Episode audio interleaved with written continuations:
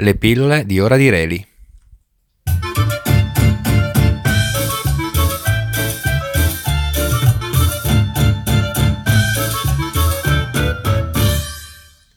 Il bestemmiatore.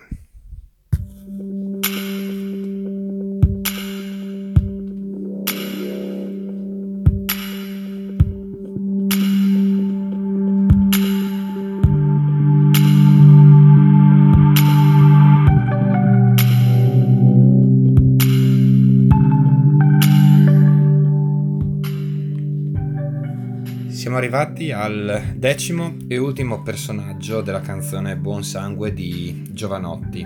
Vado con il testo. Tra i parenti più lontani c'è un bestemmiatore. Ce l'aveva con Dio che gli era debitore di favole raccontate prima di mettersi a letto, di cui tutti i bambini del mondo hanno diritto.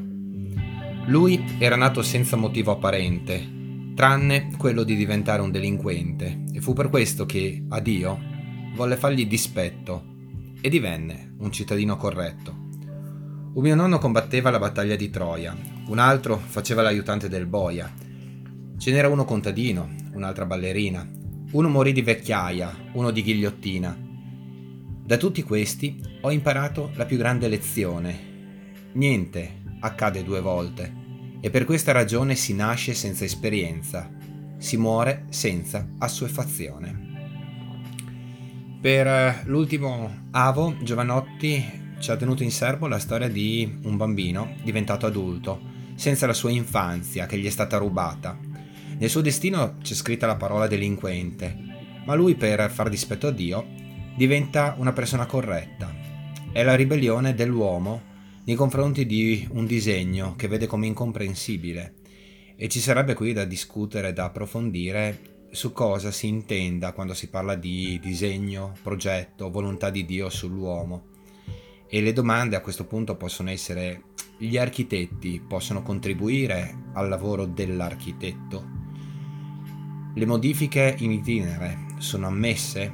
È possibile radere al suolo e riedificare? Si può anche ristrutturare? Infine, la conclusione che ci regala Giovanotti, una breve carrellata di altri personaggi molto variegati di cui lui è discendente. Ha preso qualcosa da ciascuno di loro, ha imparato qualche grammo di esperienza da ognuno e non ci si stanca mai di conoscere in sé le impronte lasciate dagli altri. La vita, in fin dei conti, non dà assuefazione. Abbiamo così terminato questo percorso. Forse ora, quando ci chiederanno chi sei tu, come a Sofia Amundsen, ci metteremo un po' più di tempo per rispondere.